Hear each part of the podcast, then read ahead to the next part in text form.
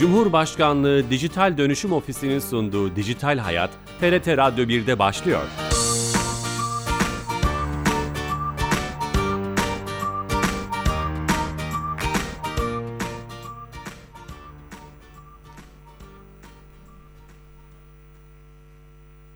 Herkese merhaba. Ben Bilal Eren. Teknoloji ve dijitalleşmenin hayatlarımızı etkileyen ele aldığımız Dijital Hayat programımız programımıza 400. kez hoş geldiniz. 2 Ocak 2015'te başladığımız ve 400 haftadır hiç ara vermeden devam ettiğimiz programımıza TRT Radyo 1 mikrofonlarından kulaklarınıza misafir olmaya da devam ediyoruz. Bu bizim için özel yayınımızın çok değerli bir konu var. Programımızın da destekçisi, sponsoru Dijital Dönüşüm Ofisi Başkanımız Doktor Ali Takoç. Konuğumuz Şeref verdiniz başkanım. Hoş geldiniz. Hoş bulduk. Çok teşekkür ederiz.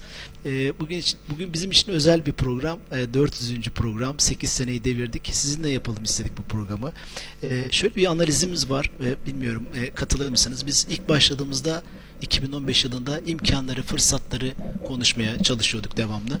Ee, fırsatları ama son 2 senedir, son 1 senedir e, iki buçuk senedir diyelim siber güvenlik, kişisel mahremiyet gibi zor konuları konuşuyoruz. Yani böyle distopik demek istemiyorum ama zor konular. Bir dijital kanaat önderi olarak bu konularda hem eğitiminizden dolayı hem yaptığınız görev icabı ne görüyorsunuz dünyada? Öncelikle hoş geldiniz diyorum. Hoş bulduk. Ee, 400. 400. programın hayırlı olmasını diliyor. Çok teşekkür Bir kez daha sizi ve ekibinizi tebrik ediyorum. Bu uzun sürekli, e, uzun soluklu bir program. Radyo ve televizyon dünyasında özellikle de e, teknoloji alanında böylesine sürekliliği olan programlar hayata geçirebilmek kolay değil. Tüm bu zorluklara rağmen 8 senedir dinleyenlerinizin bolca istifade edebildiği çok güzel programlara imza attınız. Sizleri bu açıdan tebrik ediyorum. Ben de sizlere konuk olmaktan ve teknoloji alanındaki sohbetlerimizden hep büyük keyif aldım. Bugün de inşallah güzel bir sohbet geçireceğiz. Ve bir temennim var. 12 yıl sonra, senede 50 program yaptığınıza göre 12 yıl sonra birinci programda da karşılıklı oturur inşallah. Çok seviniriz. Biraz yaşlanmış oluruz ama güzel bir programda yaparız inşallah. Çok teşekkür Bini hedefleyelim. Hedefimiz Ne büyük kadar olsun. güzel bir Ee, tabii bahsettiğiniz gibi bilgi ve iletişim teknolojileri çok dinamik bir alan. Ee, konular sürekli değişiklik gösterebiliyor. Muhtemelen gelecek son bir senedir daha sık kullandığımız bu terimleri Metaverse'dür, NFT'dir. Bu bazı bu kavramları, Web3 gibi kavramları daha fazla konuşur olacağız. Açıkçası ben de bu gidişata çok distopik yaklaşmak istemiyorum. Aslında bizler internete, sosyal medyaya daha fazla angaje olmaya başladık. İnternette bundan birkaç sene öncesine kadar kıyaslandığında çok daha fazla zaman geçiriyoruz. Hayatımızın bir de günümüzün birçok kısmı ne yazık ki orada geçiyor. Bu da bize daha fazla veri üretmemize, en basit işlemlerimizi bile o ortamlarda, sanal ortamlarda yapmamıza neden oluyor. Daha fazla veri ürettikçe de korunması gereken veri miktarı artıyor doğal olarak. Böylelikle siber güvenlik ve mahremiyet konusundaki yaklaşımlarımızı da arttırıp geliştirmemiz gerekiyor. Farkındalık oluşturmamız lazım. İnternette daha fazla zaman geçirdikçe insanlarımızın bu konuda daha fazla bilinçlendirme ve bu konulardaki farkındalıklarını arttırmaya yönelik daha fazla çalışmalar, belki daha fazla program yapmamız gerekiyor. Doğru. İşte bu farkındalık oluşmazsa bilinçsiz bir şekilde internette büyük ayak izleri bırakırsak, biz bunlara ayak izi diyoruz, dijital, Dijital ayak, ayak izi. Ve bunların çok kolay bir şekilde kötü niyetli insanların ellerine geçmesine izin verirsek, siber güvenlik farkındalığımız oluşmazsa, işte asıl o zaman distopik bir geleceğe yelken açarız. Bugün dünyamızın etrafını saran dijital bir bulut var. Ve bu bulutun içerisindeki bireyler, şirketler, devletler hep izlerini bırakıyorlar. Ve artık buradan bir dönüş olmayacak. Mutlaka biz bu dijital dünyada olacağız. Şirketler, insanlar. Önemli olan bu buluta izlerimizi bilinçli bir şekilde bırakmak.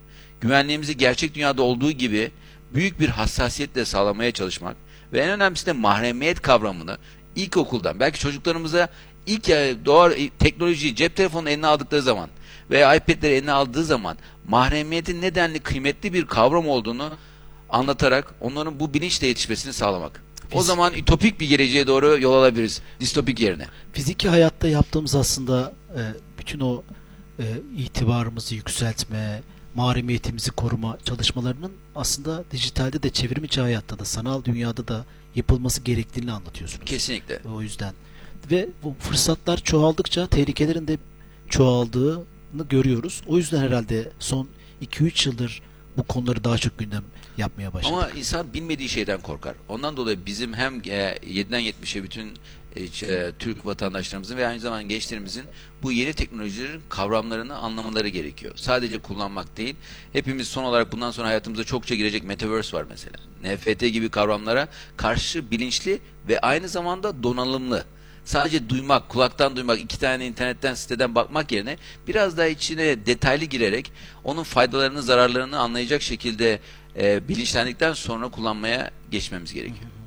Bu, bu farkındalık çalışmaları, işte bunu doğru anlatma, dijital dönüşüm ofisi burada önemli bir rol e, işte yeni hükümet sistemiyle Doğrudur.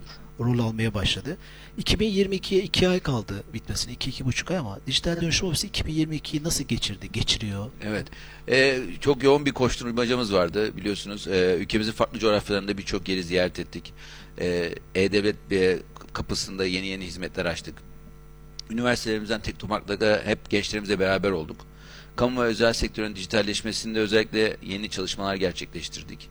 Ee, uluslararası muhataplarımızla birçok toplantı yaptık. Birleşmiş Milletler'e gittik, G20 zirvelerine katıldık. Bu sene dışa açılma yılı diyebilir miyiz? Kesinlikle. Kuzey Kıbrıs Türkiye Cumhuriyeti'nde E-Devlet'i açtık. Azerbaycan'la E-Devletlerimizi entegre ettik. En son Kazakistan'da e, bir e, toplantı yaptık. Ondan önce Sayın Cumhurbaşkanımızla birlikte Sırbistan'a gittik. Sırbistan'da da E-Devletlerimizi entegre edip biz bu E-Devlet ve dijitalleşme haritamızı gönül coğrafyamız başta olmak üzere her yerle paylaşmak istiyoruz. Bilgi birikimimizi paylaşmak istiyoruz. Çünkü dijitalleşmek insanların hayatını çok kolaylaştırıyor. Biz nasıl vatandaşlarımızın hayatını kolaylaştıracak, kolaylaştırdıysak oradaki ülkelerin vatandaşlarının da hayatının kolaylaşması, kolaylaşmasını istiyoruz ve bilgi birikimimizi paylaşarak onların bu işleri da bizim e, karşılaştığımız sorunları karşılaşmadan daha hızlı gerçekleştirmesini sağlamak istiyoruz. Şimdi kullanıcı sayımızı 60 milyon üzerine taşıdık. Tam onu soracaktım. 60.6 milyon şu anda. Sayımız Ağustos'ta yakaladık. Evet başkanım? 60 milyonu geçmiş olduk. Şimdi biz 15 yaş üzerinde vatandaşlarımızın E-Devlet kapısı kullanabileceğini düşündüğümüz zaman bu toplam nüfus 65 milyona tekabül ediyor. 85 milyon nüfusumuz var ama genç bir nüfusumuz olduğu için 15'in yaşının altında 19 milyon bir nüfusumuz var. Bu da demek oluyor ki her 10 vatandaşımızdan 9'una ulaşmışız. Ulaşmışız. Bu bizim için çok büyük bir Şifre almış yani. Şifre Ulaşmaktan almış. kastımız bu Ve aktif olarak en azından bir kere hizmet almış. Ama hizmet sayılarımız gü- e, her her gün artarak geçti. E, yetişemiyoruz gerçekten de. Ve şunu söylüyoruz. Biz her 6 ayda bir memnuniyet anketi yaptığımız için %94-95 aralığında gidiyor. Ve her seferinde farklı insanlar cevap veriyor anketimize. Bu da bizi çok memnun ediyor. Mesela en son toplu konut, e, 250 bin toplu konut başvurusunu bir haftada 5 milyon tane başvuruyor. Kazasız belasız herhangi bir sıkıntı yaşamadan aldık. Şimdi geçen hafta çiftçi kayıt sistemini açtık. 200 bine yakın, 150 bine yakın çiftçimiz şu anda başvurularını yaptı. Aralık 31'e kadar vakti vardı. Acele etmelerine gerek yok ama artık çiftçilerimiz de dijitalleşti. Bu sene bütün öğrencilerimiz kayıtlarını E-Devlet üzerinden yaptı. Kamu bir fiziksel bir faaliyet yapınca dijital Türkiye hızlıca onu dijitale aktarıp o hizmetin dijitalden olmasını Evet. sağlıyor. Öncelikle de dijitalden olmasını Çok istiyoruz. zor bir şey. Tabii. Bu Öncelikle integrasyon. dijitalde olmasını sağlıyor de şöyle bir e, mottomuz vardı bu senede evet ilk kurulduğumuz günden beri. Eğer kamunun elinde bir veri varsa başka bir kamu kurumu bu veriyi istemeyecek. Nasıl mesela nüfus cüzdanı örneğini İçişleri Bakanlığımızda tutuyor. Arkadan e, kamu kurumlar arasındaki entegrasyonu sağlayarak artık vatandaşlarımızın nü- nüfus cüzdanı örneği, adli sicil kağıdı, sağlık kontrolü, resim, mezuniyet belgesi tarzı belgeleri istemesini ne, Zaten veri tabanında o hepsi oradan. Arkadan siz bir hizmet gibi görüyorsunuz ama bizim her bir hizmetimiz arkada onlarca mikro servis dediğimiz yapıyla onlarca servise dönüşüyor. Mesela kredi yurtlar başvurusu yaptınız. Onu da dijital ortama atladık. Her öğrencimiz üniversiteye kazandıysa o ildeki kredi yurtlar kurumunun yurduna başvurabiliyor. O yurda başvurduğunda süreçler var, seçilmesi gerekiyor. Orada seçilmek için birçok parametre var. İşte ailesinin durumu, ekonomik durumu, aracı var mı yok mu, evi var mı yok mu? Bunların arkada 20'ye yakın entegrasyonla verileri topladık ve füzyon yapıp her öğrencimizi belli bir sıralamaya, objektif bir sıralamaya soktuk. Ve ondan sonra da işte yedek adaylar, asil adaylar diye çünkü yurt kapasitemiz belli ama bu sene e, Genç ve Spor Bakanlığımız çok fazla miktarda yurtların sayısını ve yatak sayımızı arttırdığı için birçok ilimizde %100 o- o- %100'e varan oranlarda doluluk oranlarımız ve ilk seferde e, kabul oranlarımız gerçekleşti. Ondan sonra şunu söylemek istiyorum. Biz E-Devlet'i artık herkesin kullanmasını istediğimiz için bundan sonra da hayatımızı hep bütünleşik olarak devam ettiriyoruz. Bütünleşik nedir? bütün hizmetlerin beraber entegre edildiği. Ne mesela? En önemli hizmetimiz araçlarım hizmetimiz. Aracınızla ilgili her şeyi aynı ortamda yapabiliyorsunuz. Ne mesela? Çalışma hayatım. Emekli olmak isteyen herkesin çalışma hayatım hizmetine girmesine gerektiğini, borcu var mı yok mu, kaç gün ödemiş primini ve aynı şekilde ikametgah. Evinizle ilgili her şeyi yapabileceğiniz bir portal. Yani hac e, işlemlerini de E-Devlet'e atadık ve bundan sonra da artık gözümüzü E-Devlet'in siber güvenlik boyutunda güvenliğini nasıl arttırırıza doğru çevirdik ve bu senede itibariyle bütün vatandaşlarımızın çift doğrulamalı sistemini aktive ettik.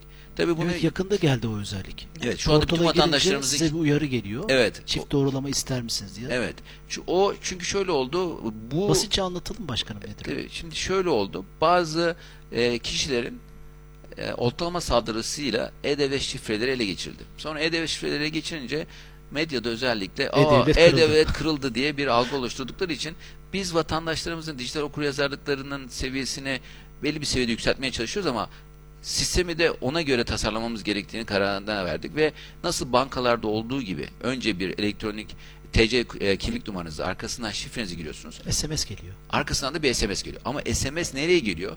Sizin E-Devlet'te doğrulamış olduğunuz cep telefonuna geliyor. Yani sizi orada ikinci bir kez sizin siz olduğunu kanıtlamaya çalışıyoruz. Ve böylece o SMS kodunda girdiğiniz zaman siz gerçekten de sizsiniz. Yani herhangi birisi sizin elekt- e, E-Devlet şifrenizi çalmış olsa bile öncelikle ne yapması lazım? Cep telefonunuzda Bir çalması işe lazım. yaramayacak aslında. Evet. O. Cep telefonunuzun çalmadığı sürece, cep telefonunuzun e, numarasını da bilmediği sürece, o sim kartını takmadığı sürece kesinlikle ve kesinlikle E-Devlet'ine giremeyecek. Onun dışında yeni bir özellik getirdik. Biliyorsunuz bizim E-Devlet'e bankalar üzerinden de girebiliyorduk. Evet. Biz bu bankadan girip girme özelliğini kullanıcımızın isteğine bıraktık. İsterse bankadan girme özelliğini kapatıp açabiliyor. Ve aynı zamanda yurt dışından girip girebilme özelliğini de vatandaşımızın e, isteğine bıraktık. Bunlar da yeni getirdiğimiz özellikler. Çünkü herhangi bir şekilde bu tür botnet dediğimiz ağlarda eğer e-devlet şifreleri ele geçirince yurt dışına satılıyor. Yurt dışından çok fazla miktarda saldırı gelmeye Siz başlıyor. onları fark ettiniz sanırım. Tabii yurt dışından gelen başvuru tabii yurt dışında yaşayan vatandaşlarımız da var. Herkese yurt dışına e-devleti yurt dışına kapatamayız. Biz her yerden e-devlete ulaşmamız lazım. Ama siz herhangi bir şekilde bir şüpheye kapıldığınız zaman şifrenizin çalındığı veya şifrenizle ilgili bir sorun olduğu zaman sisteme girip yurt dışından benim erişimi kapat deme özelliğini getirdik ki böylece katma katma e, siber güvenlik böyle bir şeydir. Her zaman bir gün üstüne koya koya gidilecek bir süreçtir. Biz e, e-devlet olarak durmuyoruz. Her gün yeni teknolojileri kullanarak üzerine koymaya çalışıyoruz. Daha, siber daha fazla hizmet, daha fazla güvenlik böyle Evet. şey yapılabilir belki. Hatta bir yerde konuşmanızda sıfır belge, amacımız Evet. sıfır belge. Sıfır belge. Kamuda olan belge. Esasında şöyle bir şey var. Sıfır belge dediğim kamunun elinde olan belgeyi başka bir kurumumuz tekrar istemeyecek. Ama mesela sizin yapmış olduğunuz bir mesela hikaye var. Hikaye yazdınız ve Kültür Bakanlığı'na başvuruyorsunuz şey için. Neydi o adı? Destek için. O hikayenin bende bir öz, e, matbu veya yaz- yazılı bir belgesi yok. Onu mutlaka vermek zorundasınız. Ama eğer biraz önce bahsettiğim gibi nüfus kağıdıdır, sağlık kontrolüdür, askerlik durumudur, adli sicil kağıdı gibi belgeler zaten kamuda ve devlette var. Devlette herhangi bir belgemiz varsa diğer kamu kurumuyla onu paylaşma aslında değil mi? Evet. Basitçe böyle Ve en, anlatabiliriz. en önemlisi de 2020 yılından sonraki bütün transkriptleri e-transkribe çevirdik. Artık bunu da bütün e, YÖK başkanlığımızla yo- yakın çalışıyoruz. Bütün üniversitelerimizdeki transkriptleri, mezuniyet belgelerini dijitale geçirdiğimiz zaman eskiye doğru yavaş yavaş gidiyoruz.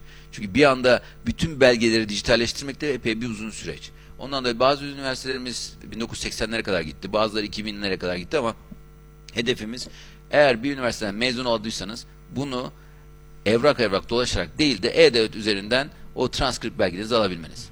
Bence en önemlisi şu benim gördüğüm. Devlette bir hani dijital dönüşüm deniyor ya. Bu fikri dönüşümü sağlamak. Yani ilk yıllarda şimdi programın başında anlattım ya o hep fırsatları konuşuyorduk. E-Devlet konuştuğumuz zaman da kamu kurumlarının bu konularda muhafazakar davrandı. Acaba bu ye- yeni bir şeye nasıl adapte olabilir diye zor. Şimdi şunu görüyorum son yıllarda. Kamu kurumları size geliyor belki de. Kesinlikle. Bizi bu işin içine dahil edebilir misiniz? Çünkü şöyle bir e, durum var. Biz 60 milyona hizmet verdiğimiz için şunu söyleyebilirim. Mesela bu 250 bin konut e, başvurusu sırasında günlük olarak E-Devlet'in kapasitesinin %20'sini Çevre ve Şehircilik Bakanlığı'na ayırdım. Çünkü bende öyle bir kapasite var. Ama eğer Çevre ve Şehircilik Bakanlığı kendi başına böyle bir yatırım yapmış olsaydı belki bir hafta bu kadar yoğun çalışacaktı ama geri kalan ayda bitiremezdi belki. Evet belki başkan. de bitiremeyecekti ve geri kalan kısımda da bu teknoloji atıl kalacaktı. Şimdi ben istediğim zaman e, hangi mesela şu anda çiftçi kayıt sistemi çok yoğun kullanılıyor. Oraya gücümü oraya aktardım. Ve böylece bütün kamunun hizmetini verebileceğim için çok kuvvetli bir altyapım var. Ve kurumlar kendi altyapılarını yapmak yerine benim üzerine ben bir ön kapıyım zaten. Bulutsunuz aslında Evet. siz. Biz devletin kısa yoluyuz. Bize hani e, televizyonlarda bilgisayarlarımızda kısa yol olur ya biz de devletin kısa yoluyuz. Eğer herhangi bir bakanlığımızın hizmetine ulaşmak istiyorsanız öncelikle bizim du- duvarlarımızdan kapımızdan içeri geçmeniz lazım. Biz bu kapıdan içeri geçerken de kötü trafiği yanlış trafiği temizlediğimiz için kurumlarımıza tertemiz işleyecekleri veri gidiyor. Böylece onların sistemlerini de yormamış oluyoruz. Tabii e, devletle ilgili çok şey var konuşulacak ama bir özet geçmek e, önemli. Çünkü başka şeyler de var sormak istedim. Bu arada yeni katılan dinleyicilerimiz vardır programımıza. E, Dijital Dönüşüm Ofisi Başkanı Doktor Ali Taha Koç'la beraberiz. 400. program özel yayınımızda. E, Azerbaycan olayını sormak istiyorum. Çok önemli görüyorum ben bunu. Belki Sırbistan ziyaretinde de bu konuşuldu. Yani o devlette oluşan know-how, bilginin başka ülkelere de transferi mi söz konusu? Tabii biz dost ve kardeş ülke Azerbaycan ile her alanda çalışıyoruz. Savunma sanayinde de. Bizim orada da eşleniğimiz o da e, Sayın Cumhurbaşkanımız Recep Tayyip Erdoğan ve Azerbaycan Cumhurbaşkanı Sayın İlham Aliyev'in huzurunda biz Bakü'de 2020 yılında, Şubat 2020 yılında bir kamu hizmetlerinin dijitalleştirilmesi alanında bir e, e, mutabakat zaptı imzaladık. Bizim oradaki eşlerimizin ismi Asan. Asan'ın Azerbaycan'ın tam karşılığı kolay demek. Kolay. Evet onlar Azerbaycan e-devleti mi? Azerbaycan el devletinin ismi Asan ve tam bize bir Türkçe'ye çevirdiğimiz Kolay. zaman kolay. Çünkü gerçekten de bence çok e, güzel bir tanım. Biz e-devlet olarak vatandaşımızın işlerini kolaylaştırmak istiyoruz. Onlar da öyle güzel bir isim koymuşlar. Bu Asan'la yapmış olduğumuz mutakabatın teknik altyapılarını hazırladık ve en son bu seneki Teknofest sırasında bir e, lansman gerçekleştirdik. Azerbaycan ile iki devlet tek millet şiarıyla sakız çalışıyoruz ama artık bundan sonra e-devletlerimiz de birlikte çalışmaya başladı. Bu bağlamda baktığımız zaman artık biz hem E-Devlet kapısına sahip olduğumuz tecrübeleri paylaşacağız hem de Azerbaycan E-Devleti'nin Aslan ile E-Devlet kapımız arasında doğrudan bir köprü kurulacak. Yani oraya girdiğiniz zaman bize girmiş olacaksınız. Bize girdiğiniz zaman oraya girmiş olacaksınız. Böyle bir entegrasyon özellikle Azeri vatandaşlarımızın Türkiye'de okuyanların biraz önce bahsettiğim gibi mezuniyet belgesidir, transkript gibi hizmetlerini bu e-devlet arasında konuşarak nasıl biz kurumlar arası konuşturuyorsak artık bu te- teknolojiyi bir üst kademeye çıkartıp devletler arasında konuşan bir e-devletler zinciri belki de ileride bunu da gündeme getirip Türk e, devletleri topluluğundaki bütün ülkelerle böyle bir altyapı Tek bir platform. tek bir platformla biz de onu e, yeni bir e, şiarımız oluştu. İki devlet tek millet şiarını iki devlet tek millet ve tek e-devlet olarak biz kendimizce Yeni bir güncellemiş slogan olduk. oldu. E, peki biz Azerbaycan e-devletini kurduk. Bir de kend, bizim Yok, de onların belli bir e-devlet altyapısı vardı. Tamam. Ama e, sayıları, kullanıcı sayıları azdı ve hizmet sayıları azdı. Ama bizimle birlikte şu anda entegre oldular. Ve e, belli bir e, sürekli iletişim halindeyiz. Biz oraya gidiyoruz, onlar bize geliyorlar. Bizim hizmetlerimiz, hangi yeni hizmetlerimizi açarsak onlar da aynı hizmetleri açmaya çalışıyorlar. Ve böylece e, biri birebir entegre olmuş diyebilirim. Sırbistan'da da mı aynı şey var? Onlara Sırbistan'da bu da bir başlangıç olacak öncelikle. Sırbistan'da da e-devlet altyapımız orada daha sıfırdan kurulma durumu var. Ee, e, Azerbaycan kadar daha hazır değiller. Ama orada da belli çalışmalar yapacağız. Önce hangi hizmetlerin ne kadar acil özellikle e, sağlık ve konusunda çok ihtiyaç var ve Adalet Bakanlığımızın hizmetleri konusunda. Çünkü bunlar gerçekten biz başka ülkelere gittiğimiz zaman e-devletimizin ne kadar güzel olduğunu çok daha iyi Bir şey anlıyoruz. soracağım. Bu diplomasi de çok büyük bir güç değil mi? Yani nasıl işte SİHA'lar, İHA'lar konuşuluyor. Bu artık e-devletten masada yöneticilerin elini kuvvetlendiren. Bak benim e-devletim var. Sen de bu konuda bilgi paylaşımı yapıp yapabilirim. Masada bir karttır yani. Tabii kesinlikle çünkü bu böyle bir bilgi birikimimizin olduğunu ve, ve kaç senedir 2008 yılında kurduk biz E-Devlet'i 22 dijital hizmetle. Bugün geldiğimiz noktada 900 kurum ve 6800'ün üzerinde dijital hizmetimiz var. 60 milyon kullanıcı günlük ortalama 15-20 milyon akt, e, Burada edinilen tecrübenin ya edinilen Parasal bir tecrübe, rakamı bile yok. edinilen saldırılara karşı koruma ve o deneyim. Bizim bir radar ekibimiz var. Deli gibi her gün o hizmetlerin hepsinin doğru çalışıp çalışmadığını kontrol ediyorlar. Yönetmenim uyarıyor son 5 dakika diyor. Nasıl geçiyor bu zaman tabii onu anlayamıyorum. Son 5 dakika. Ee, şunu soracağım. Ee, bu şeyden E-Devlet konusundan hemen başka bir konuya geçmek istiyorum. Sizin blok zincir hackathonunuz var. Hepinizi bekliyoruz inşallah Çok- çok- 14 Kasım'da. Bir bilgi alabilir miyiz? Ne- 12. Amaç ne? Ne Şimdi yapacağız? e, bizim E-Devlet'i hep e, yenilikçi teknolojileri E-Devlet'le entegre etmemiz gerekiyor. bu E-Devlet hackathonu mu? E-Devlet Hackathon'u. İçine ismine de Digiaton dedik. İlk defa dünyada çünkü E-Devlet dediğimiz şey merkezi bir sistemdir. Ama blok zincir dediğimiz teknoloji Merkeziyetsiz. merkeziyetsiz. Biz bu iki sistemi nasıl entegre edebiliriz? Belki şu anda dünyada da hibrit modeller konuşuyor. Yarım merkezi, yarım merkeziyetsiz. Biz e-devlet hizmetlerini vatandaşlarımıza daha iyi nasıl sunabileceğimizi, yeni teknolojilere nasıl entegre edeceğimizi çalışmak istedik. Tabii bunu yapabilmek için öncelikle gençlerimize çok güveniyoruz. Dedik ki bir hackathon yapalım. ne demek hackathon? Başka Yani- hiç bilmeyenler için. Hackathon şöyle bir şey, bir sorun var. Diyoruz ki bizim e-devletimiz var, bir de blok zincirimiz var. Bize fikirlerinize gelin ve bunu uygulayın. İki gün boyunca o fikri uygulayıp bize anlatıyorlar. Diyorlar ki ben bu bu hizmeti şöyle blok zinciri ağına yükledim. Yani tabii bu e, o yarışma sürecinde belli olacak.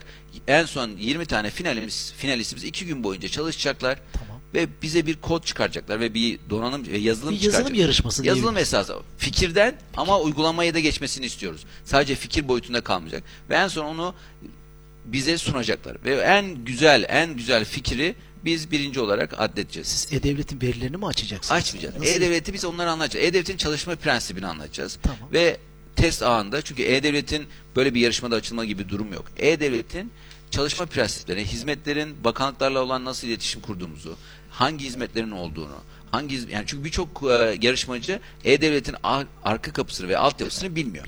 Öncelikle bu altyapıyı onlara anlatacağız. Arkasından da blok zincirini anlatacağız ve bu ikisini nasıl birleştirebileceklerini e, biraz zihin jimnastiği yapacaklar. Biraz kodla, e, kodlama e, gücünü kullanacaklar ve en sonunda şunu söyleyeyim biz bu e, yarışmaya üç tane büyük paydaş aldık. Bir tanesi TürkSat çünkü E-Devlet'in sahibi. E-Devlet'i ettiğimiz kurum. İkincisi TOG ve üçüncüsü de Avalanche. Ha, TOK çok önemli. Evet TOG da artık paydaşımızdan birisi. Çünkü dağınık mimaride, merkeziyetsiz sistemde gençlerimizin bu tür teknolojileri üretebilmesini istiyoruz. Ve en önemli çıktısı da şu olacak. Bu Avalanche'ın lokalde, dijital dönüşüm ofisinin lokalinde bir test ağı kuracağız. Ve bunu kamuda açacağız önce. Avalanche'lı bir blok zincir. Evet Aa, blok zincir ağının bir test ağını kuruyoruz. Bakın sadece bize bizim olan. Aa, süper. O test ağında bütün araştırmacılar, vatandaşlarımız eğer blok zinciriyle ilgili bir proje yapmak istiyorlarsa test ağını herhangi bir ücret kul- e, biz istemiyoruz ücretsiz olarak Bu kullanabilecekler. hackathon dışında da bunu kullanabilecek. Tabii hackathon'da 7-24 ilk ilk hackathon'da hackathon yarışmacıları bu test ağını test edecekler. Orada sistemlerini geliştirecekler. Sonra biz bu ağı kademe kademe önce kamu ve akademisyenlere sonra da bütün vatandaşlarımıza açacağız. Çünkü herkesin en azından biliyorsunuz blok zincirlerinde herhangi bir blok üretiminin bir maliyeti var. Doğru. Bu maliyetleri biz karşılamak için böyle bir test ağı oluşturacağız ve insanlar gelsinler projelerini yapsın istiyoruz. Bu dinleyen gençler veya dinleyecek gençlere takım kurmalarını ve buraya Evet. başvurmalarını mı istiyoruz? Evet 14 Ekim'e kadar 14 Ekim'e kadar. 14 Ekim'e digiaton.com'a girip Tamam. en az iki kişi, en fazla En dört az iki kişilik kişi. takımlarını kurarlarsa önce bir ön elememiz olacak. Çünkü çok fazla miktarda başvurumuz var. Biz finale 20 takımı alacağız ve iki gün boyunca İstanbul'da İstanbul'da. İstanbul'da fiziki olarak fiziki olarak gerekecek. kalacaklar ve iki gün boyunca uyumayacaklar ve bizim anlattığımız, verdiğimiz eğitimlerden sonra E-Devlet'te blok zincirini nasıl en iyi şekilde birleştireceklerini anlatacak projeler gerçekleştirecekler. Orada son bir dakikada orada dereceye girenler de fırsatlar olacak değil mi? Tabii çok önemli fırsatlarımız var. Sürprize, sürpriz hediyelerimiz de olacak ama özellikle Ava- AVAX ağından birinci olanı 15 bin dolarlık bir AVAX ağından e, Hediye hediye olacak. olacak. Süper. Ve aynı zamanda birçok e, isteyen, isteyen arkadaşımıza da Wildcard dediğimiz uluslararası bir blok zincir konferansına katılma hakkı tanıyoruz. Süper. Çünkü bunların gelişmesini istiyoruz. Uluslararası boyutlara çıkmasını istediğimiz arkadaşlara konferans e, bileti de veriyoruz. Detaylar için dijital dönüşümümüzün web sitesine de bakmayı, sosyal Kesinlikle. medya hesaplarını takip etmek gerekir. Başkanım süremiz doldu.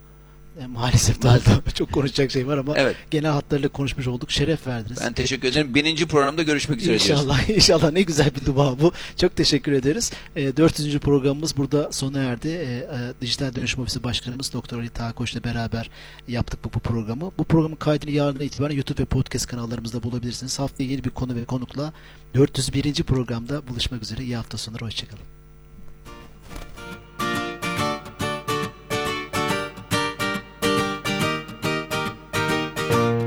Cumhurbaşkanlığı Dijital Dönüşüm Ofisi'nin sunduğu Dijital Hayat, TRT Radyo 1'de sona erdi.